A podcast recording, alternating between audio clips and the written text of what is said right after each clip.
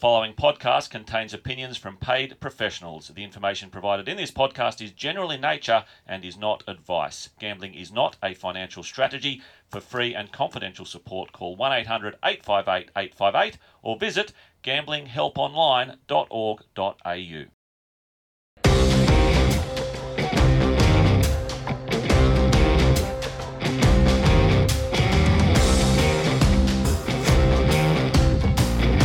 Hello and welcome to episode 4, the final episode of this series of Horse Racing 101, a podcast designed to help recreational punters improve. I'm Paul Joyce and I'm joined by the delightful Kiaarn Dickens. How are you today? I'm good, Joycey. How are you? I'm great. I'm looking forward to this one. This is the final episode. We've been working towards it. Obviously, if people don't know who we are, of course, Paul and Kiaarn, we cover racing in southeast Queensland for Sky. So we spend a lot of time at the races doing form and trying to find winners. And the point of this podcast, of course, was to try and help punters improve and find their own winners down the track. And one way of doing that, of course, is to look for value. And we are going to try and take punters step by step through framing their own markets in episode 4. So it's a big challenge, but I think we might be able to get there. Yes, yep. And you're following along because this is something foreign to you as well. Yeah, because I frame a market differently, but I'll talk about that off the back of your handiwork here. Good. Well, let's get started. So what we've done is, instead of rating a normal race, so if we rated a race on Saturday at Randwick, which we could have done, by the time this podcast drops, the race would have been run and won. So a lot of what we're about to talk about would be irrelevant. All right. So what I've done is I've come up with a fantasy race. We've picked 5 horses, and we're trying to keep everyone. We're trying to play it fair. So we've got our Melbourne, probably our best horse in Melbourne, best horse in Sydney, best horse in Queensland. Apart from Notch Choice. People are going to disagree with this. This segment isn't about people disagreeing because I'm sure people It's not about the best horses. It's not really. It's just, they're just horses that fit into this segment, right? We've gone to Perth and, of course, then we've gone overseas, right?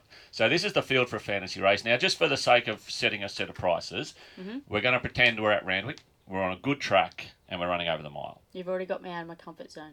Yeah, but that's all right. You're supposed to get out of your comfort zone. No, we're not going to Gatton. We're not going to Kilcoy or Gatton. We're going to Randwick, the big mile.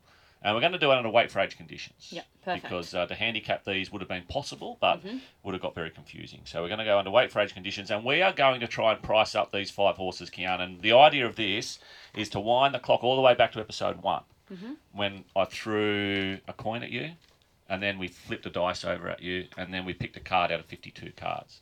And what the basis of that was just to give you an idea of what probability equals in terms of percentages, which then turns into a market, which is very simple when you've only got a few outcomes, like a dice has got 6 sides. Yeah. Right? There's only 6 possible outcomes. When you get to horse racing, the variables explode. But there is still a way to narrow it down and get your percentages, which you'll then used to form a market, and of course once you got your market you just compare it to the actual market and things get pretty easy at that end of it. So let's get started. We've got our 5 horses. You ready to go?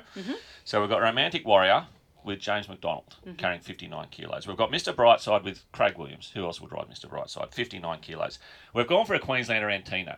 Now this is a big ask for a horse like Antino to step into a weight for age race like this, but He's got something about him, doesn't he? So he's in the field. Jimmy Orman gets the ride. Fangirl, Nashwa, of course, she took out the big King Charles, the inaugural running of that over the mile at Randwick, so I think she's entitled to have a crack. Great style. And Amelia's Jewel, our West Australian, star. She probably didn't have a lot go right in the most recent campaign, but can gallop. She can gallop. So she gets a Guernsey as well. All right, Kiaarn, so the first step in assessing our own prices is to give horses a base rating. Now, we touched on ratings in depth in episode 3, and you can access ratings from anywhere that they're available for free. Racing Australia, Racing New South Wales, Racing Queensland, most states have their own set of ratings they use to handicap horses, which we also covered in episode 3.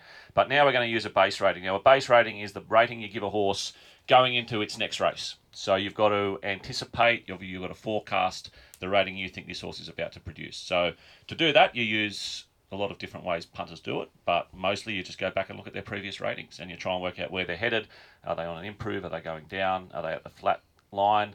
Are they in a race where they're probably going to repeat a rating they've done last start or the start before last start? And a lot of punters will just average out their last 3 or 4 starts and use that as their base rating. So whichever way works, I'll probably put more weight on their last start or more weight on their last 2 starts. Recent form. And I'll probably put more weight on a rating which is a very similar sort of profile race to this one. Yeah. So if it was a mile at Randwick on a good track 3 starts ago, and then they've run on a very wet track, or then they've gone up in distance or whatever, I'll probably go back to more the one that reflects what we're doing today. Yeah. So that's sort of where I get my base rating from. So for this particular example, now we've got Romantic Warrior. He's going to have a base rating of 78. Mm-hmm. Okay, and these are off my rating. So every rating scale is different. Mine are my own, and they're one kilo equals 1 point. Yeah. And basically 1 kilo equals 1 length as well, which is another thing we'll discuss probably in another series, but everyone has different ideas on this as well. Mr. Brightside's a 75, Antino's a 66, Fangirl's a 70, and Amelia's Jewel's a 66. So there's your 5 horses in the race. They're your base ratings. That's what we start on. Now, one thing I will tell you very easy, a real shortcut, is that about what we're about to do, a lot of it isn't even necessary. You can almost just go off base ratings and go straight to converting it into a price if you want to. But most models, most punters will then go through and add or subtract for a lot of variables. And for this, you can dead set use 50 variables. Josie, you can use 3. Yes. Let's backtrack. Yes. Do you want to explain weight for age conditions? Yeah, weight for age. Whoever those who don't know. Yeah, so weight for age good question. So weight for age conditions as opposed to a handicap. I know you like to get ahead of yourself. Yeah, I do. Weight for age conditions is just every horse is given a weight on their age. Mm-hmm. So it doesn't matter how good you are or how good your form is, or how much better you are than your rivals. You get weighted on your age. Mm, it's great to find good weight for age horses, I think. It is indeed. So as opposed to a handicap where the best horse is given the top weight and the lesser horses are given less weight to try and be competitive, in weight for age racing, if you're not good enough, get out of the kitchen because you have to be able to match the best horse in the race because you're not getting any weight relief off them. Yes. Right? So that's why weight for age... So they're the conditions we're dealing with. That's what and that is why weight for age racing generally produces the best fields because they are the best horses competing against each other on an even playing field, depending on your age. Of course, if you're a younger horse or a female horse, you're entitled to get some weight relief, and I think that's fair enough. Yeah. And obviously the weight for age scale is done by experts, and of course that's how it works. Let's even backtrack further. Female horses are given 2 kilos less. That's right. So that's why in this scale you'll see that Amelia's Jewel gets a bit of weight relief, as does Fangirl, because of their age and, of course, they're both female. Their sex, Yep. So that's how we get to the weight for age weights, and that's how we're basically looking at this particular race. In a handicap, the highest rated horse would carry more weight than the others, and significantly more weight, I would imagine. However, under these conditions... Yes. I'm going to let you take the floor. Yeah, so Romantic Warrior looks really well placed under these conditions of weight for age racing, obviously with a higher base rating, which is what we're kicking off with. And then we start to add and subtract our variables. As I said, you could do 50 of them if you wanted. And when we're talking about these, we're talking about things like jockey, track condition, weight, speed map, consistency, fitness. Barriers. They're all things that you can look at. And you can look at more and more of them if you want to. Personally, I don't get too involved in it. I look at the really basic ones that I think may add or subtract off a base rating. But I also probably start my base ratings with a lot of that already done in my head. Yeah. So I've already sort of thought about that before I come up with their base rating. So I'm not really thinking about distance so much unless it's a massive jump or come back in distance. Wet tracks, of course, if that kicks in, you've got to add or subtract that. If the horse has got wet track form, we've discussed that in episode 3. So it all comes together here as you try and make up your own prices. But let's say, for an example, we start with our base rating. These are what we call our herbs and spices. You throw everything into the mix, you add, subtract. And then when you get through that, you're going to come up with a new total rating. What's your favourite? What do you expect for this one? What's my favourite herbs and spices in reality or in this? I've got 2. And they just seem to go with everything. Well, you give yours, what are they? All-purpose seasoning and garlic salt. Yeah, see, I was going to say chicken salt on chips is just a gimme, and I'll put pepper on nearly everything. No, that's just so plain. It is, isn't it? What was yours again? Garlic salt and all-purpose seasoning. What is all-purpose seasoning? I don't know what it is, but it goes with everything, as the name states. You can put it on anything. Really? Yeah. I might have to give that a try. Oh, yeah. You won't look back. Okay, but I'm not much of a chef. That's not one of my strengths. Actually, you're probably a better cook than me. That might be the second thing. We might have found the second thing you're better than me at. Cook. So I've given you 2 in the last 2 episodes. It's not bad. It's not bad. You should take that and run. And I'm funnier than you. Oh, we've had this discussion before. Depends on the audience, that's for sure. I'm not giving you that one. You are funny, but I'm not giving you that one. That's not yet. That's a photo finish. Okay, back to the rating. So Romantic Warrior base rating comes out from 78. Funny enough, if you add or subtract whatever you want in this particular example, it still comes out as 78. Yep. So whatever I've added and taken away, whether it's you get pluses for having JMac on, but you lose a bit because you're coming back to a mile. Romantic Warrior's best form's probably 2,000. So, you know, you add, subtract things and you come up with 78. Mr. Brightside started 75, ended 75. Antino started 66, ended up 65 and a half, so it was only lost a half point. Fangirl and Amelia's Jewel, they both jump. Fangirl goes from a 70 to a 72, and that's because of the weight relief she gets. Yep. And Amelia's Jewel goes from a 66 to a 69 and a half, again, because mainly of the weight relief that she gets. She's getting on 55 and a half. So they do get pushed up because they are getting weight relief off those top weights. And so you have to include that, I think. And the fact that we are over a mile too, so those weights come into play more. They do. So that's important. You have to have a look at that. So that gives you your final scores, and they're the rating we're expecting this horse to run on this particular race. Looking at those scores, Kiaarn, now we're getting into a little bit of mathematics, but don't get too put off. We're going to get through it.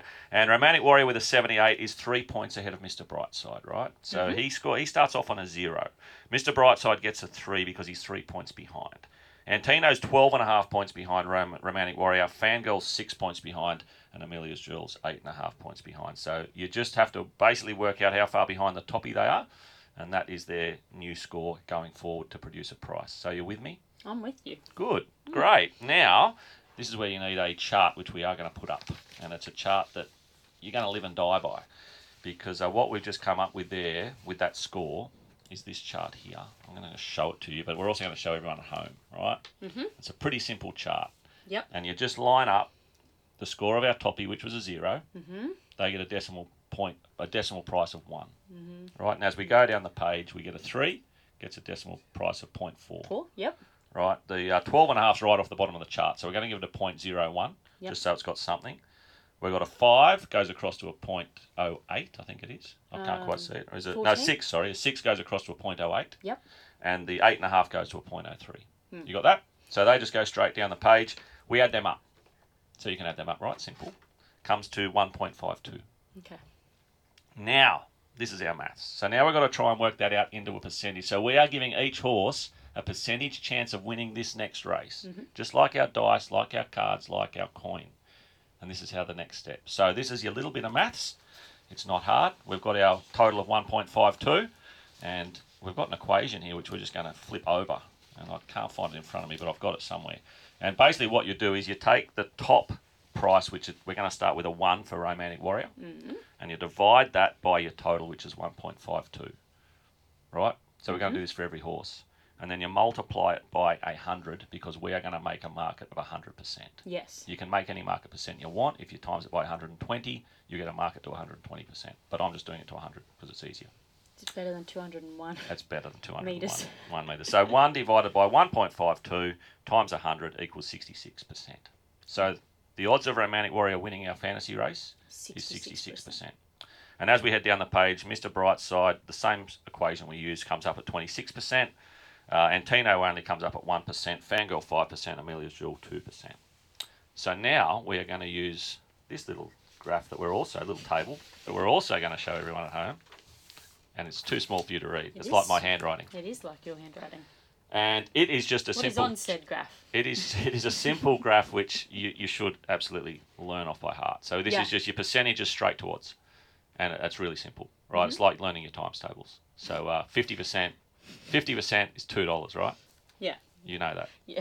Right? Don't go any deeper. So that's on there. It's not my I won't go too deep. But 33%'s $3. Yes. Right? So it just follows down the page. It's nearly a given. It is. So what we've done here, the 66% for Romantic Warrior spits out at $1.50. Right. Right. So we're saying Romantic Warrior should be $1.50 in this fantasy race. We're saying Mr. Brightside, with a 26% chance of winning the race, equates to $3.90, which in your head you can make sense of. If it was 25%, it would be $4, right? So it's very close to that. And Tino's only a 1% chance of winning, so he's a $101 pop. 5% chance to Fangirl, which puts her around the $21 mark. And Amelia's Jewel's a 2% chance of winning, so she goes up at around $51. So there's a 100% market. You've worked it out yourself. You now know what price every horse should be according to our figures or my figures. How do we find value from that? What do we compare it to? The actual market, right? The actual market. Which we don't have because there is no actual market on this race. So I made one up. Here's something I prepared earlier. So I've made one up. Now, this will be... So I'm just going to take it through step by step so you get this right, because I know you're going to get it right. Yeah.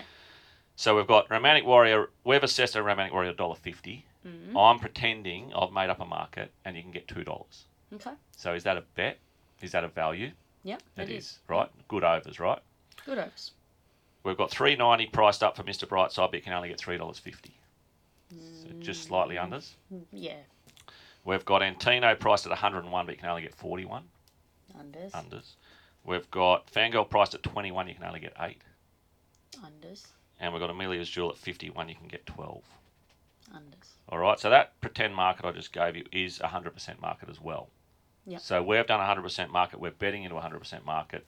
The only horse that is glaringly obvious there that offers value is Romantic Warrior. And you're getting even money for it. You're getting even money for something you think should be a 66% chance of happening. Mm.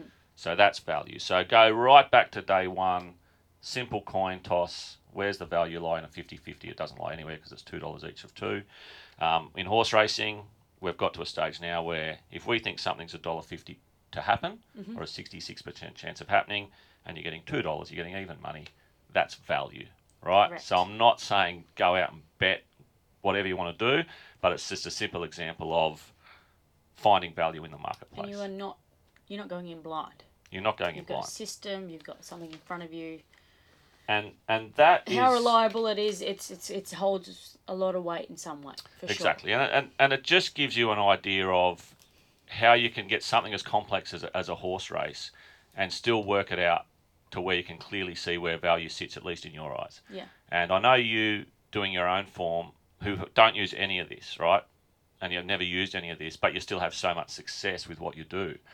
So in your mind, and I'm sure everyone at home does this themselves, you almost price horses in your head as you're doing the form anyway. Yeah. This is just a way to see it in front of you, right? It's I don't know if it's like a sixth sense.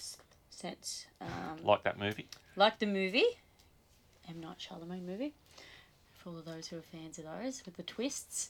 Oh, you love those twists in those movies. Good. And they always get you. You just don't know what's coming. Obviously, in that one, Bruce Willis was the ghost. Oh, Sixth Sense was one of the best. The first time you saw Sixth Sense, it's scary it was too. Just like you walked scary. Out just thinking that's the best movie of all time. No, and then, you go back and watch it again and again. Oh, I've watched it about 12 times. But then you sort of know what's going to happen. What, mate? That scene where he's under the little fort. Yeah.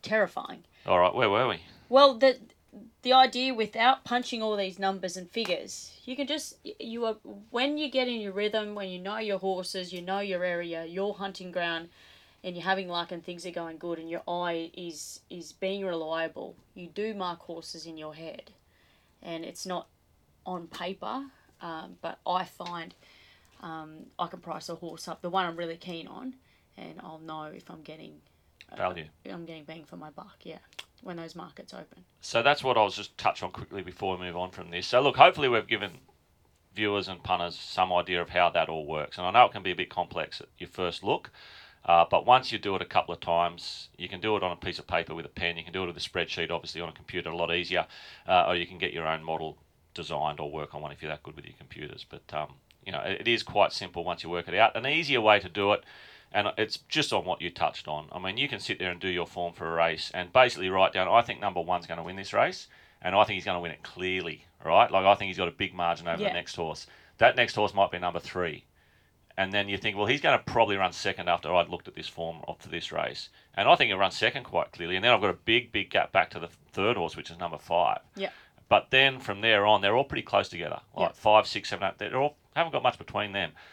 So even though you've just written that down on your form guide, in your head you've already pretty much worked out your market, right? Because you've got number 1 a long way in front of number 3, a long way in front of the third horse. So even in your mind, you're thinking, well, that horse has 50% chance of winning this race, maybe even more. Mm. So you know then that horse should be odds on. It should be in the red, right? So you already got that in your mind. I've got this horse around $1.90. The other horse that I think can win, probably 20% chance, 25% chance, so he's probably going to be around $4 in my head. Yeah. And the rest of them, I don't think any of them can win.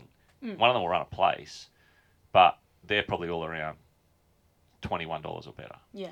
So you've already priced it in your head without doing any of this. Yeah. And I think that's sort of where you're coming from when you do your form. So I think, too, another example, Joycey, and I made the mistake yesterday at Kilcoy when I sort of framed up my market in my head.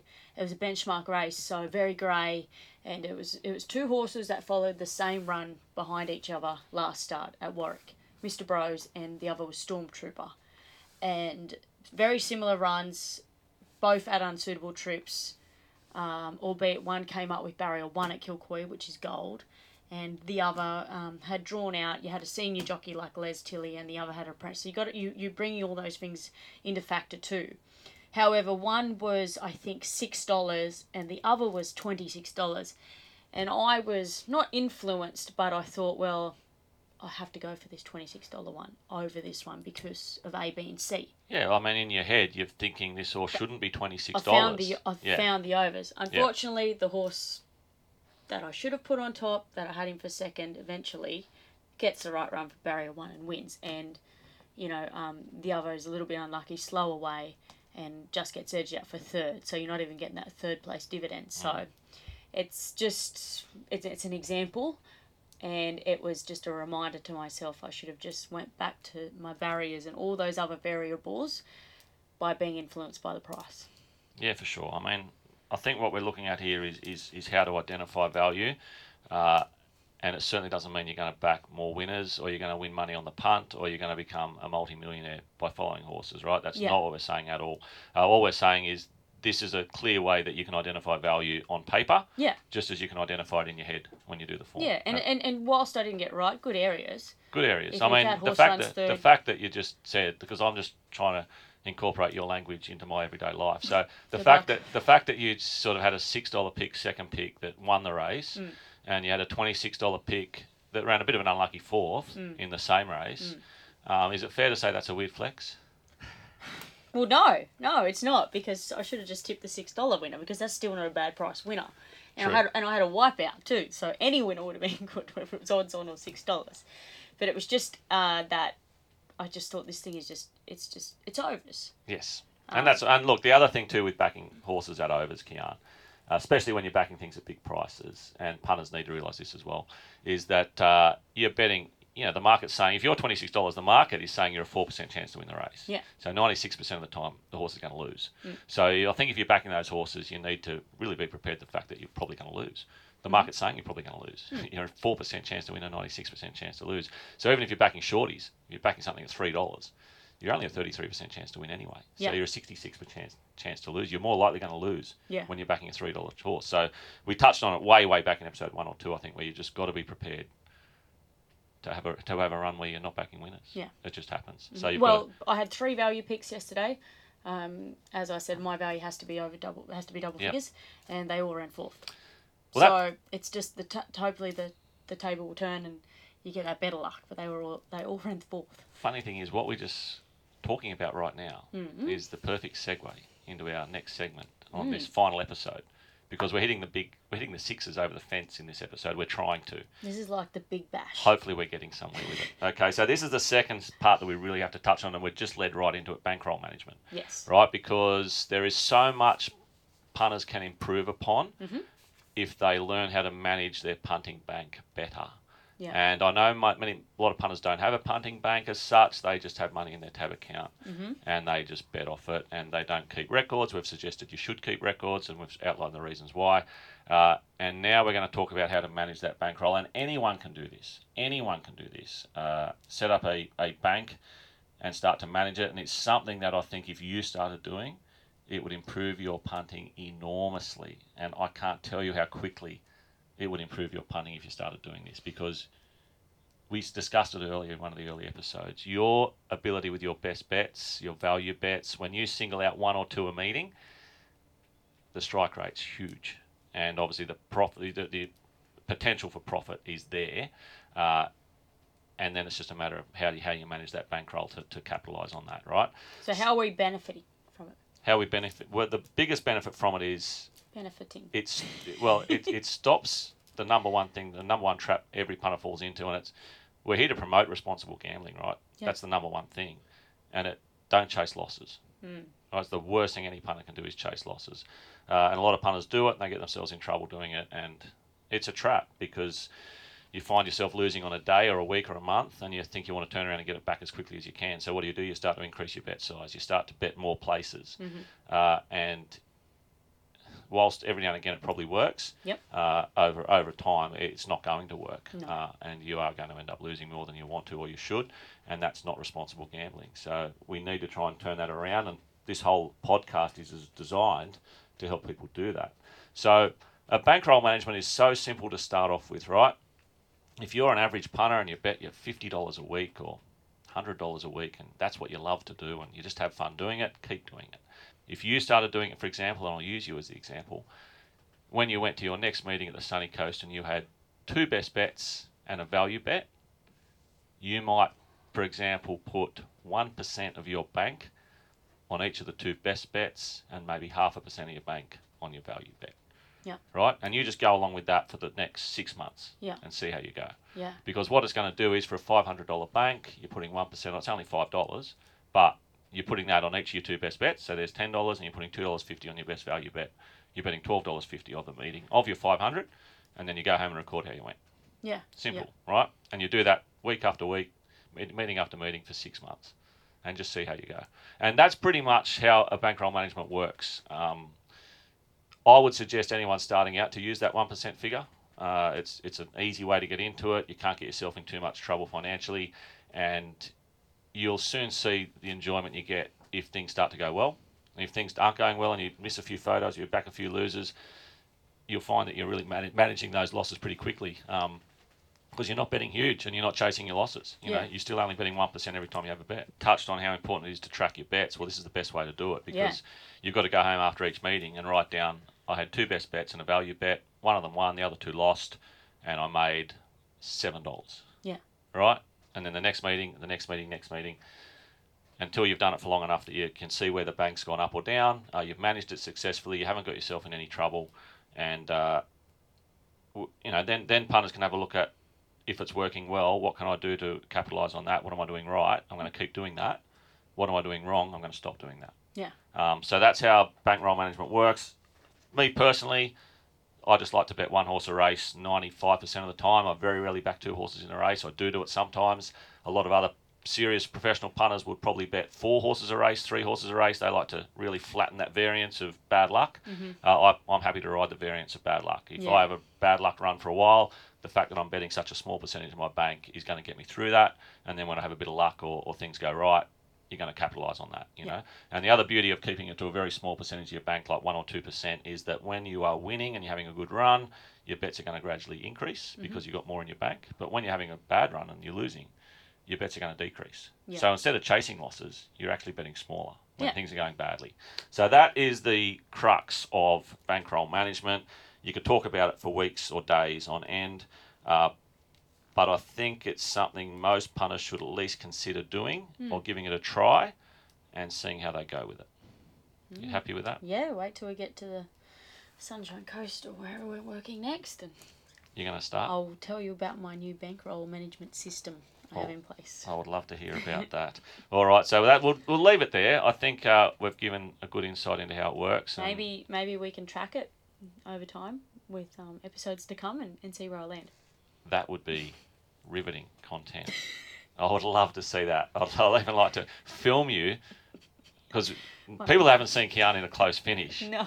Right, when she's in a close finish, my God, it's something to behold, isn't it? Like, she's on her feet, she's jumping, she's screaming, and when photos go her way, you've never seen a happier person in the world. When those photos go the wrong way, lucky there's a mute on the microphones. It's just...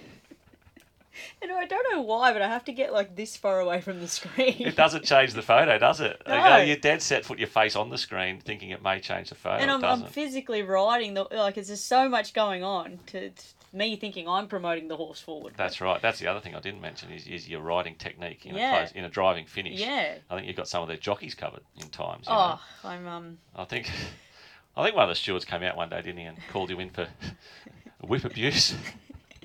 Only allowed so many strikes, Kiaarn. Excessive use. Anyway. Now we're going to have a quick segment, which we've hopefully proved popular through the last few episodes. I think paramount to betting well. What is? Are you talking about gear changes? We are. We're talking about changing gears. Yeah. And I know it's one of the key things you look for. Mm. So we've rounded off three key gear changes in the first three episodes. Mm-hmm. Today, one of your favourites. Many people refer to this as... Many people. Refer to this as the ultimate gear change, Kiaarn. And I think any guy listening to this podcast... Where do the Memmy people... We're moving on from Memmy. We're on to Betty. I sometimes struggle... I don't struggle with the word, but sometimes I will mispronounce a word. It's best when you do. Yeah, it doesn't happen often, does it? And you just capitalise on it for the next month. It gets me by. I'm glad my shortcomings keep you happy in life.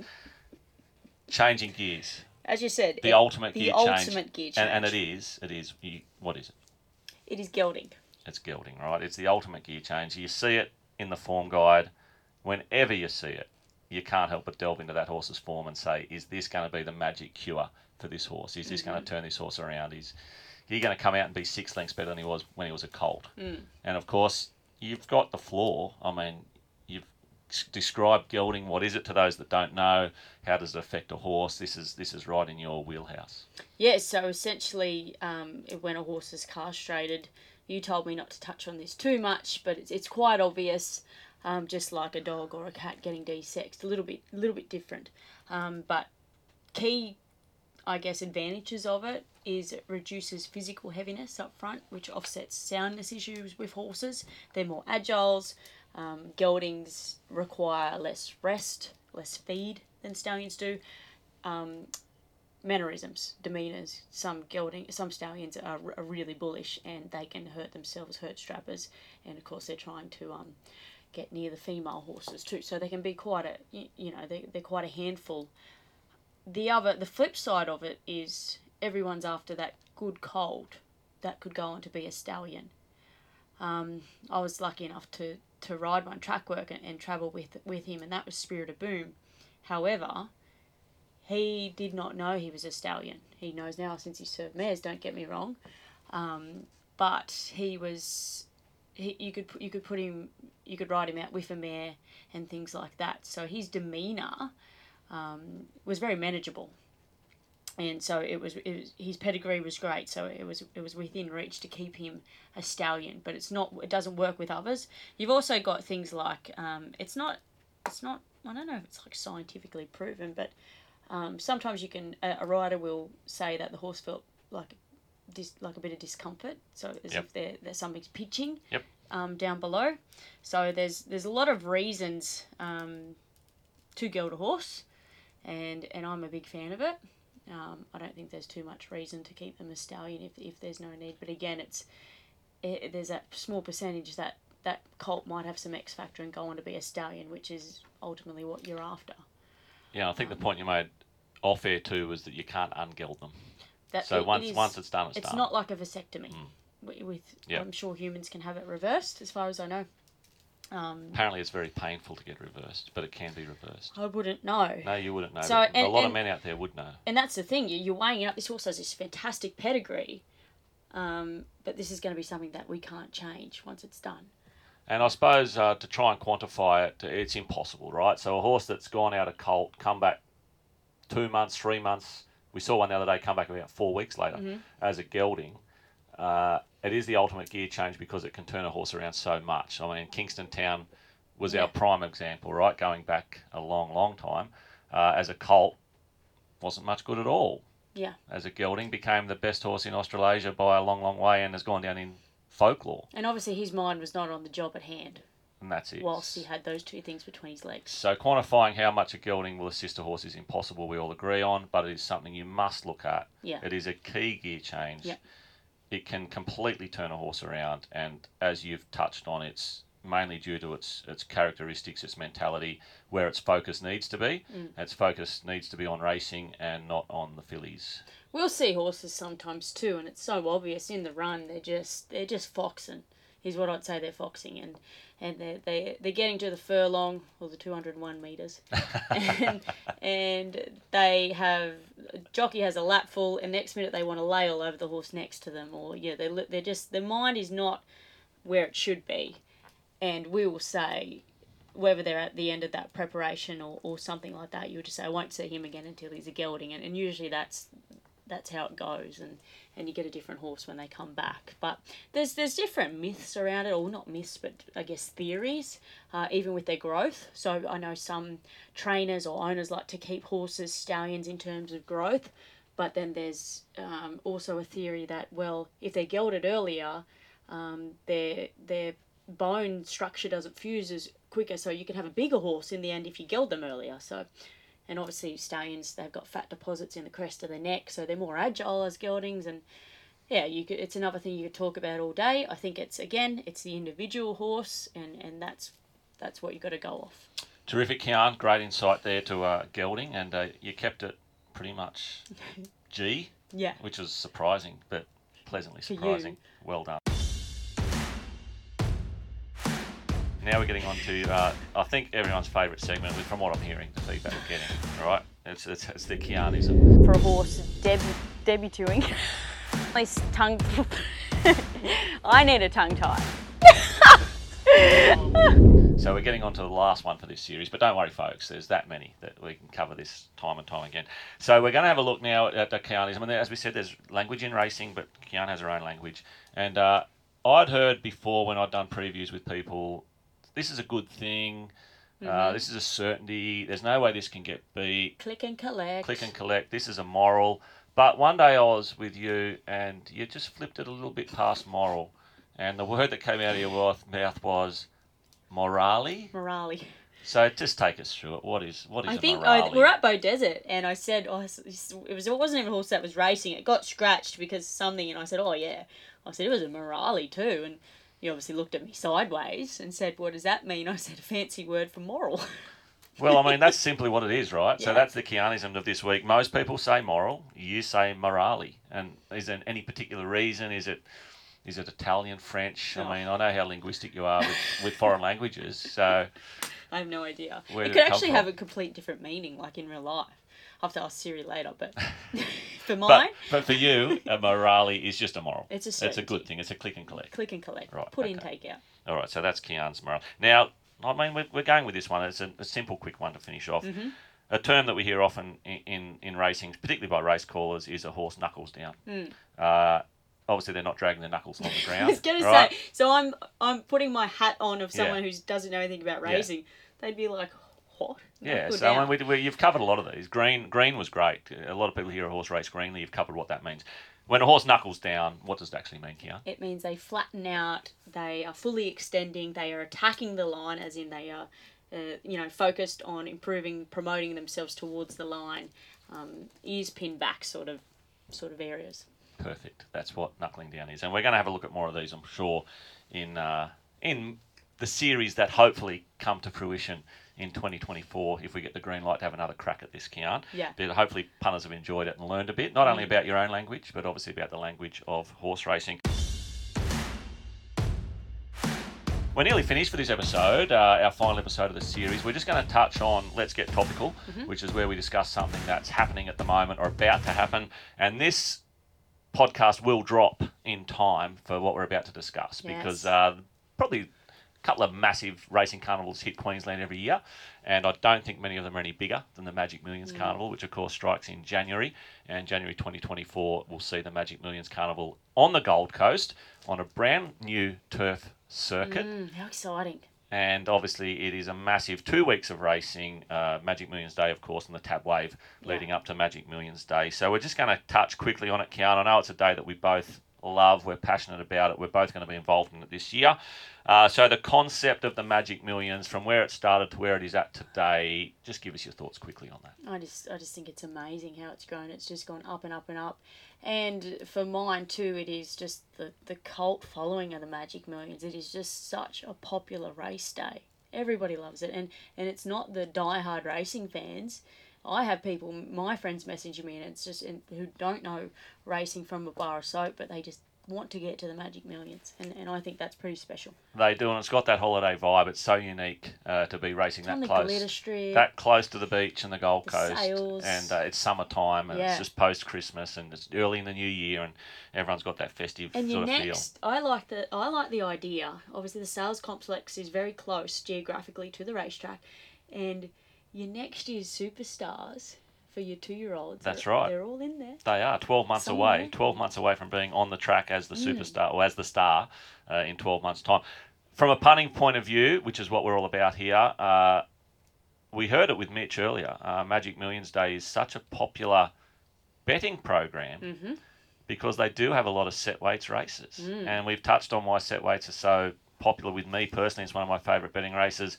You are getting the best horses with a weighted advantage over horses they would usually be giving weight to under handicap conditions. Not in all races, of course, on Magic Millions Day, but a lot of them are set weights races, which obviously is terrific from a punting viewpoint. Yeah, it is. And as you said, with your ratings, you can really hone in on your ratings and see horses that are rated really well and getting some sort of weight relief.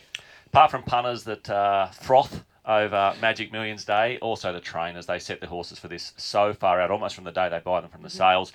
Tony Golan took it out last year with Skirt the Law, so it was a local result. We were stoked for Tony, stoked for the owners, and of course it was a Queensland sire that and sired Skirt the Law. It was one of the new initiatives. It was a ladies-owned horse. That's it. So bonuses galore there for the all ladies-owned horses. So that was Skirt the Law last year. Tab market's already up for this year's 2- and 3-year-old Magic Millions races. And, of course, that will take place in early January, Kiaarn. So that is what we touched on today for Let's Get Topical. Let's pump up that Magic Millions. Let's get out there and enjoy it. How good. I cannot wait for the Magic Millions, Joycey. I'm absolutely frothing. How about yourself? Yep, can't wait for it either, and looking forward to that in the new year, of course. And you know what, Kiaarn? That takes us away from our final episode in Series 1 of Horse Racing 101. How good. So I just want to thank a few people because we've got to the end, all right? I'd like to thank Paul Joyce. First of all, I'd actually like to thank you for coming along for the ride. Thanks. Seeing the vision that we had and following it through to the end. Let's hopefully it's as well received as we've enjoyed putting it together. Obviously, thank our listeners and viewers who have tuned in to all 4 episodes. If you haven't seen all 4 of them, go back and watch the first couple because it does set the foundation for what we just attempted to do in episode 4. Hopefully, we got close. Obviously, thank Tab for helping us make it all happen. We needed their support. Without them, we wouldn't be here. And we look forward to another series in 2024. So keep your eyes out for also a bonus episode or 2 around Magic Millions time. We may be able to squeeze that out and drop it in time for the Magic Millions. We're hoping we can. And, of course, that will see us out for Series 1. So thank you, everybody. And hopefully we'll see you again for Series 2.